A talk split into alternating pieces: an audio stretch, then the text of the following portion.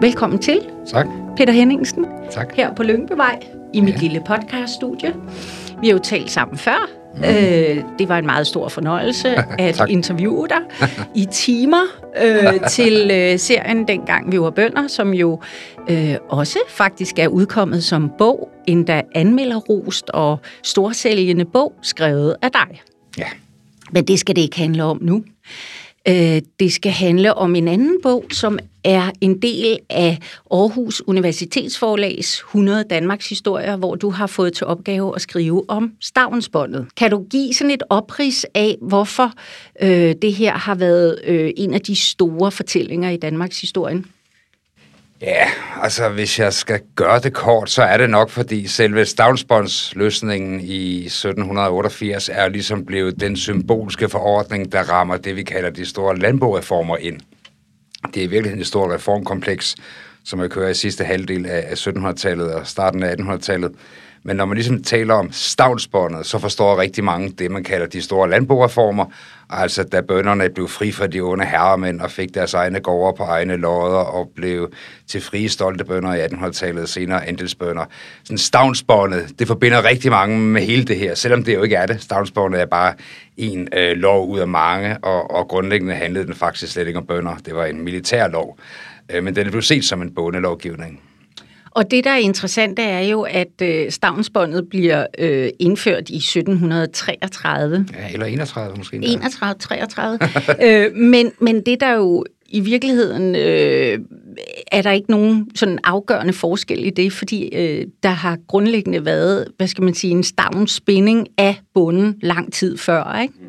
Altså man kan sige, det som nok er, er det handler om, at der ofte bliver rodet lidt med begreberne, og, og mange de har en forestilling om, at øh, stavnsbånd, det er nu helt specielt dansk, og det står i modsætning til for eksempel det stykke tyske livegenskab. Øh, men det gør det jo ikke. Øh, stavnsbåndet er et livegenskab. Der findes ikke noget generelt livegenskab, som er ens over hele Europa. Det har alle sammen forskellige former, og det betyder, at bunden i en eller anden grad er bundet til sin hjemstavn og må ikke forlade den. Nogle steder i Østeuropa er de nærmest som et tilbehør til godsejeren, nærmest som et møbel, han kan sælge. Øh, andre steder ikke. Så stavnsborgen er et form for leveindskab.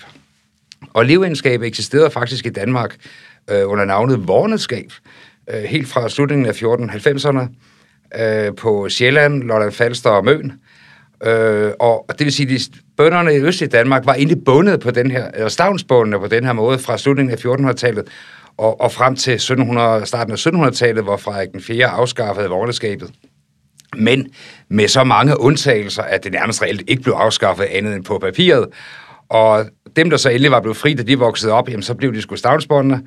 Øh, officielt i 1733, da forordningen om stavnsbåndet kommer, men reelt faktisk allerede i 1701, fordi der kommer en landmilits, hvor alle de unge kale skal være i, og så er de stavnsbåndene, mens de står i den. De er så ikke stavnsbåndene bagefter, men mens de står i den. Og i starten af 1730 bliver det udvidet, så de også er stavnsbåndene bagefter.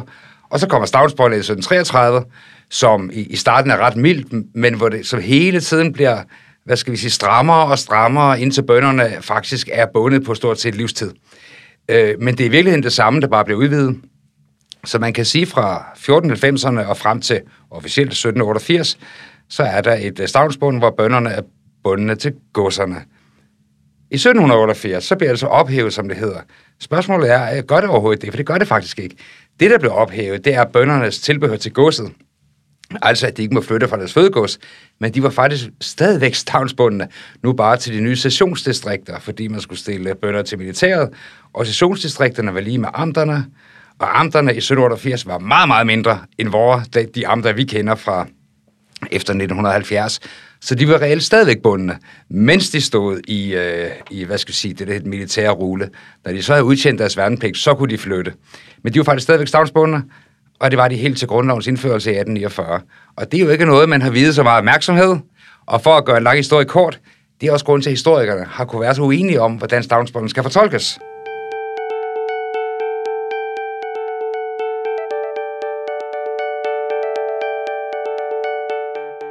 Når du siger vornedskabet, at det reelt var en stavnspænding, hvordan gik det øh, helt konkret ud på? Altså, hvordan kom det til udtryk helt konkret? Hvis man nu forestiller sig, at man er en kal på en 16-17 år i det Danmark, hvor 80 procent jo faktisk lever af og på landet, ikke? Hvad, hvad, øh, hvad betyder det?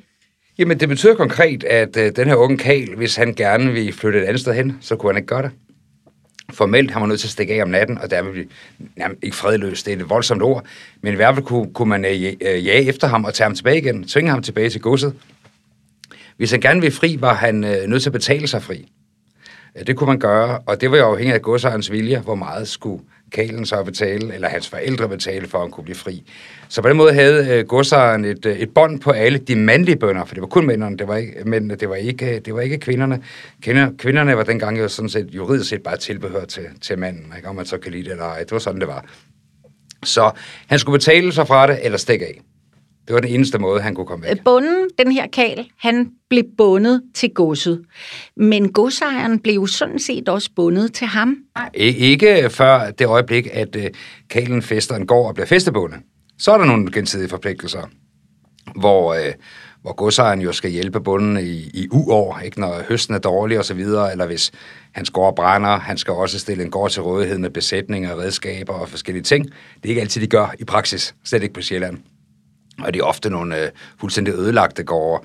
For det er jo det problem, at hvis en kæl har lidt penge på lommen, så kan godsejeren få på at sætte ham til en fuldstændig ruineret gård for at arbejde den op, hvorefter han selv bliver ruineret.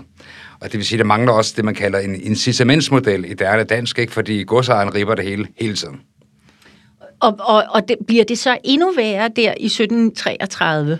Jamen, det bliver jo kun værre på den måde, at det vil udbredt til hele kongeriget. Altså, det foregår ikke i hertugdømmerne, altså Sønderjylland. Øh, det bliver udbredt til hele landet. Og så er der jo det, at i forhold til voldeskabet, er der pludselig en militær pligt øh, involveret. Og at noget bønder ikke bryder sig om, så er det at være soldater.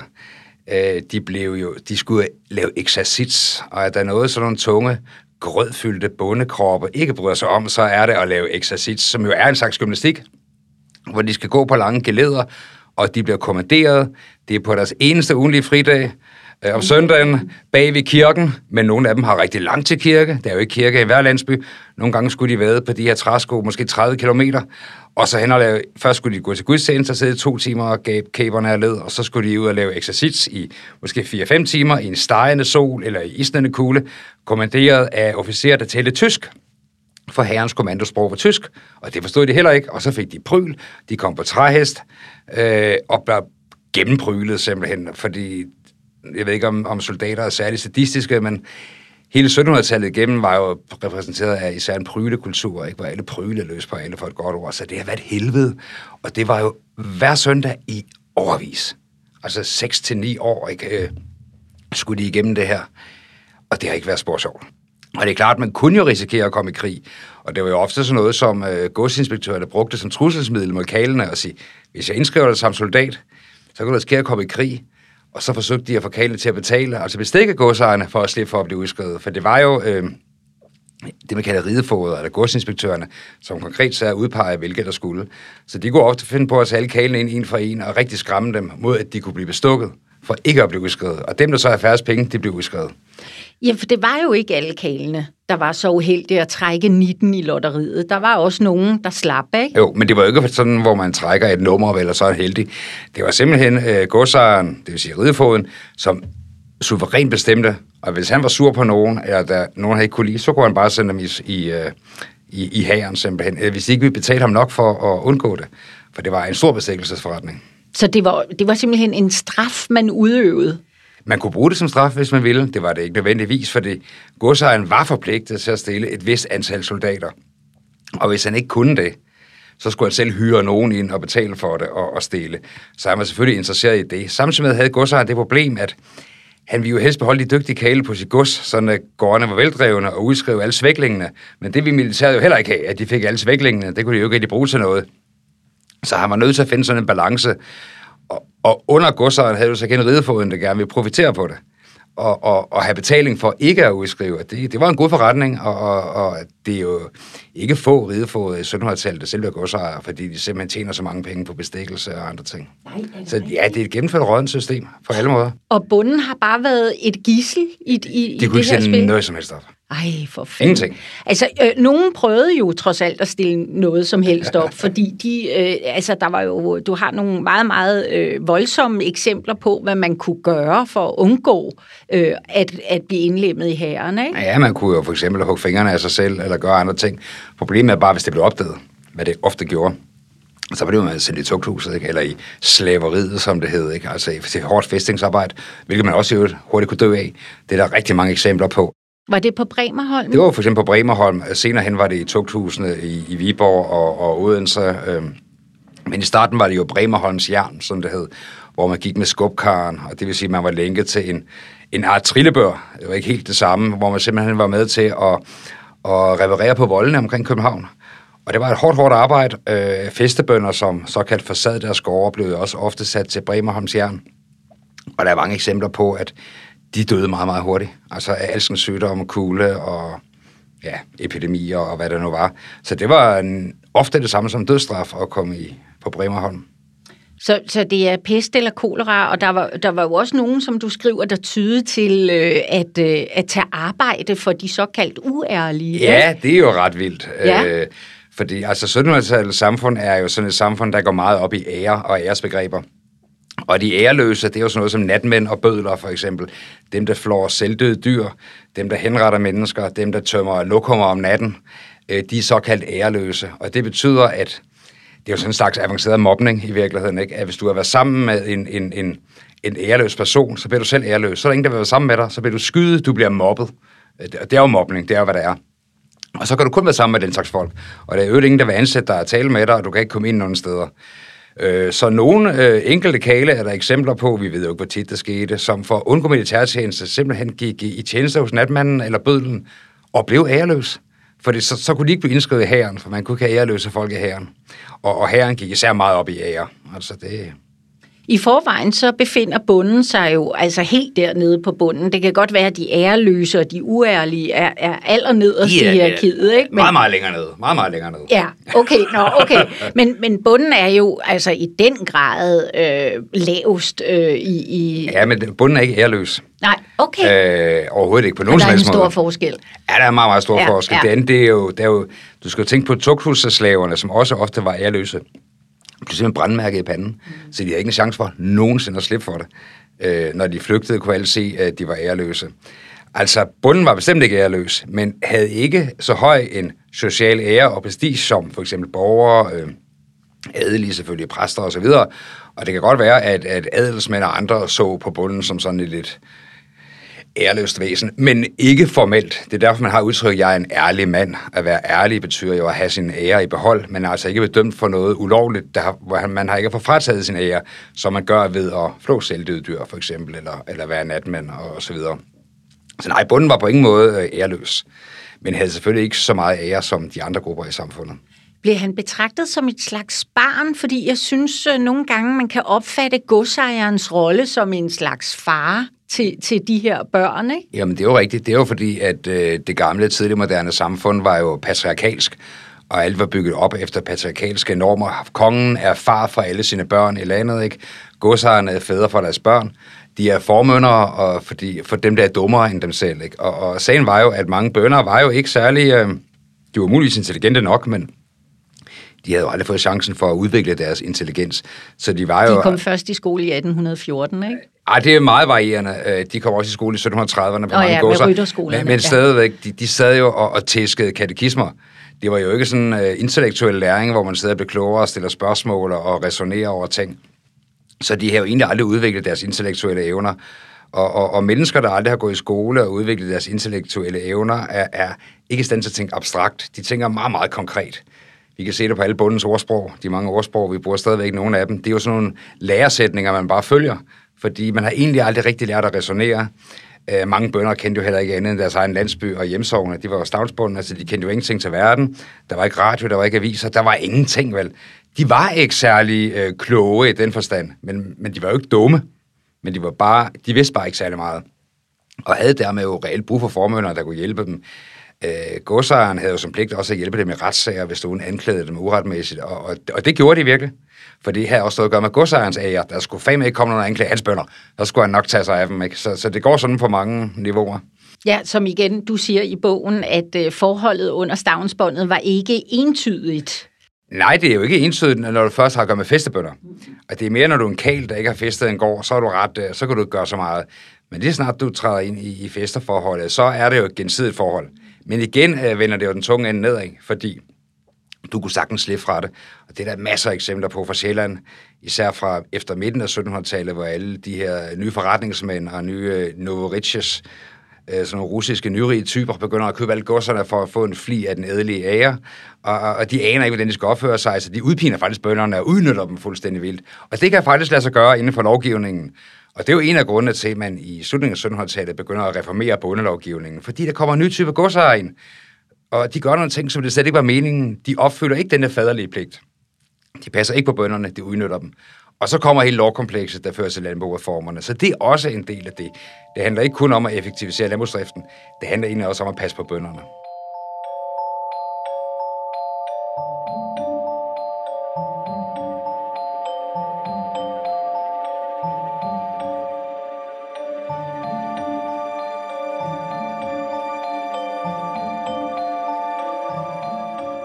Kommer jo det, man kalder oplysningstiden. I kølvandet på det, der nævner du i bogen big data simpelthen. Ikke? Altså, man begynder at lave nogle altså, reel forskning, undersøgelser af, hvad ja, foregår der derude. Ja, det kan man jo godt kalde det. Altså, det handler jo om, at når man gerne vil til at reformere et land, øh, så skal man jo vide noget om, hvordan det faktisk står til. Og det ved man dybest set ikke. Man har en masse rygter, man har det, man selv har oplevet, hvis man selv er, er, er minister og har et gods, ikke? Og, men man ved jo ikke, om det er repræsentativt.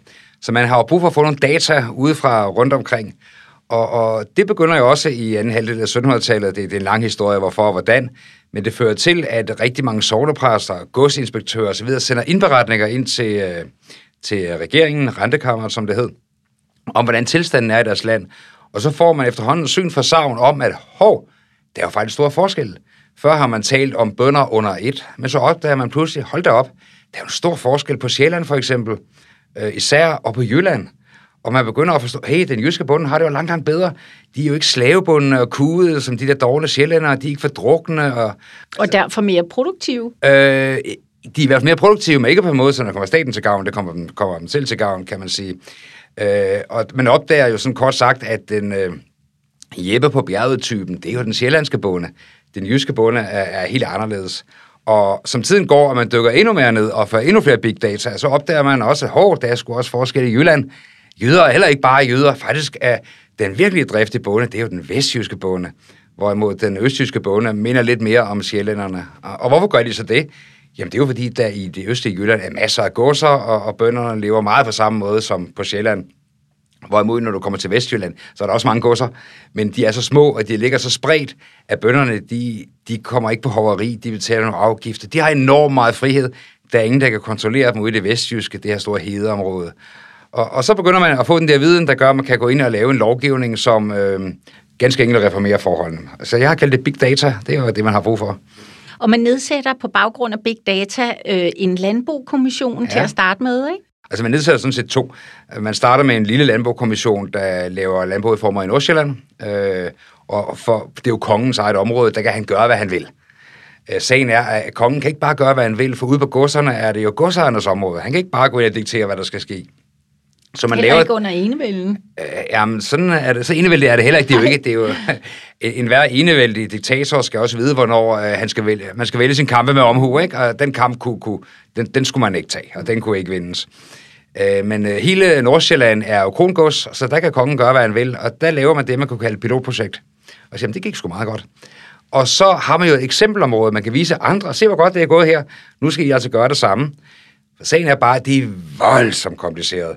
Fordi øh, godserne, godserne er også blandet ind imellem hinanden med jorden, og landsbyndernes jord er blandet imellem hinanden, og alt det skal skilles ud, og det er jo det, man kalder udskiftningsbevægelsen, som er dybest set vanvittigt fascinerende at studere, selvom det lyder lidt tørt og kedeligt. Og desværre er der aldrig nogen, der har skrevet virkelig en grundig bog om det. Det kan være, det kommer, Peter. Det kommer nok en eller anden gang, øh, forhåbentlig, men det er faktisk super interessant. Ja. For også det her med udskiftning har historikere enormt forskellige holdninger til. Altså, nogen mener jo, at bønderne elskede det og tog imod det med kysseren. Andre, som jeg selv mener, at det går de overhovedet ikke. De bryder sig overhovedet ikke om det, de vil ikke vide af det, og det skabte en masse konflikter. Men øh, det sidste ord er ikke sagt i den sag, og der er masser at dykke ned i, hvis man har lyst, og det er sjovt og spændende.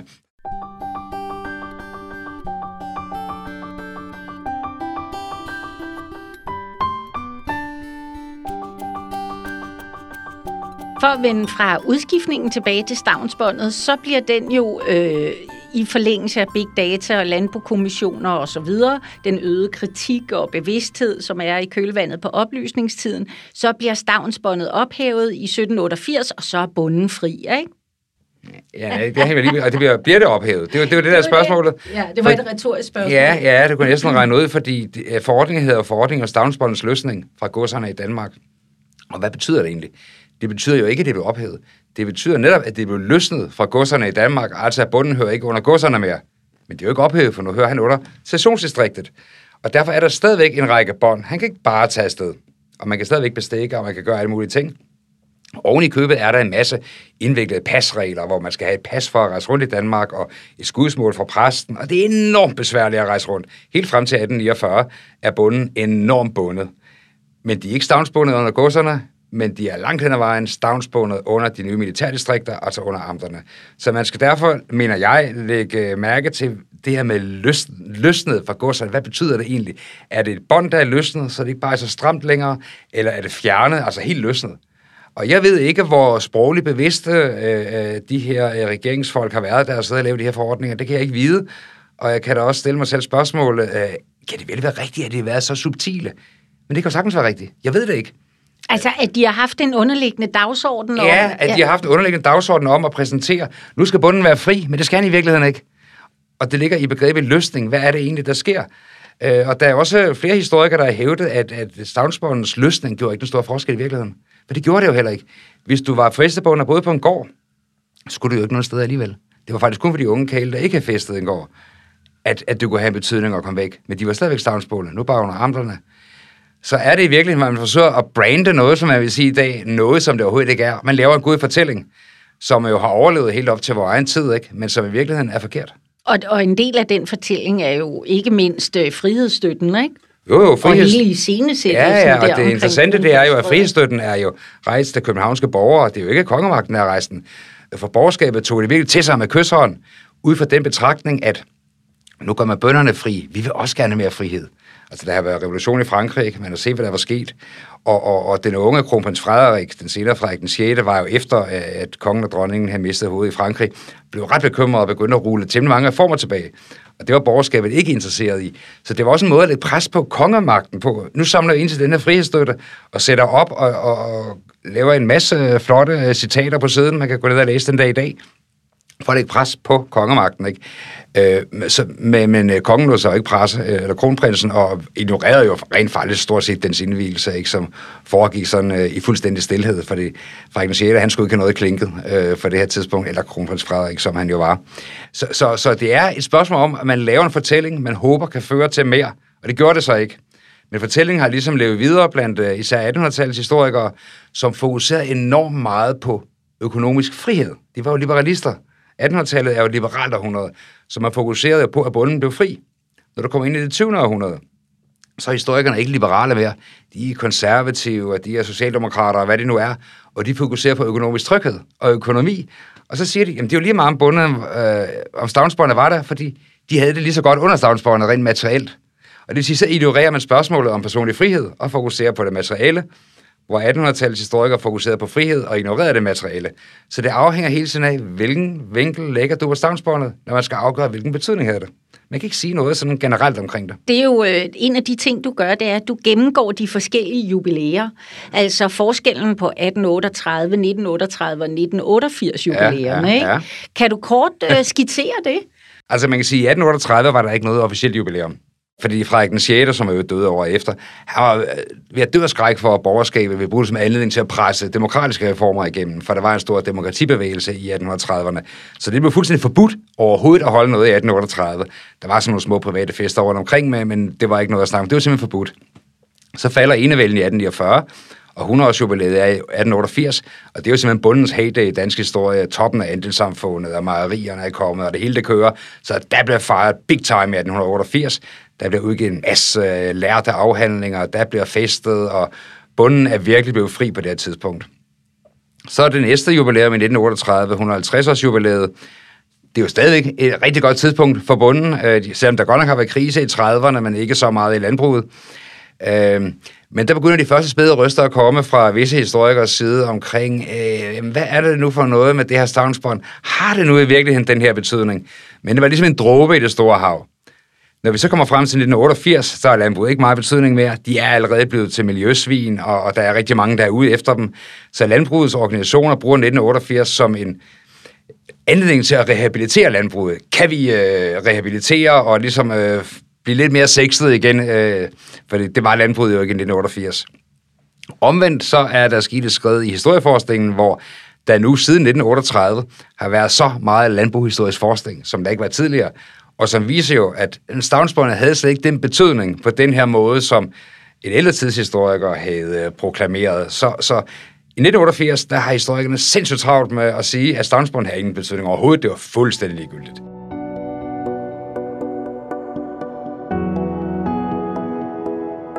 Så hvis man nu skulle betragte jeg må ikke sige ophævelse, fordi det er reelt ikke det, der skete, men stavnsbåndets øh, løsning, hvis man nu skulle betragte det med dine moderne historikerøjne. Det havde måske ikke den store økonomiske og materielle betydning. Den udvikling, der kom i 1800-tallet, kunne også godt være foregået i et fæstegodssystem. Men der er jo ingen tvivl om, at det her med ikke at være bundet under en godsejer, ikke at være stigmatiseret og blive behandlet som, øh, som, et, som et kryb og en hund, det har jo haft enorm betydning for deres selvværd og for deres stolthed. Og den stolthed, der kommer i 1800-tallet, og med Grundtvig også, og grundlov og højskoler, øh, grundlov og højskoler osv., den var nok ikke kommet, hvis stavnsbåndet ikke var blevet ophævet. Så igen er, er min pointe, det er, at det afhænger af, hvilken vinkel man lægger på sagen, når man skal afgøre dets betydning. Det er nødt til hele tiden at sættes i forhold til et eller andet. Det er nok det mest kloge, jeg kan sige om det. Ja. Jamen ved du hvad? Ved du hvad, Peter? Det var super fint lige at få tegnet det. Jeg synes, det er virkelig interessant, når man har læst din bog. Det er netop det der med, hvordan øh, en klassisk fortælling kan ændre sig.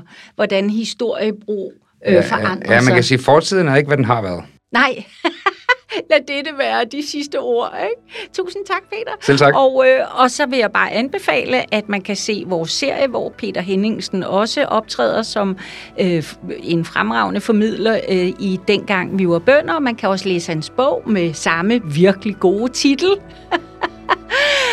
og øh, dermed tak for i dag.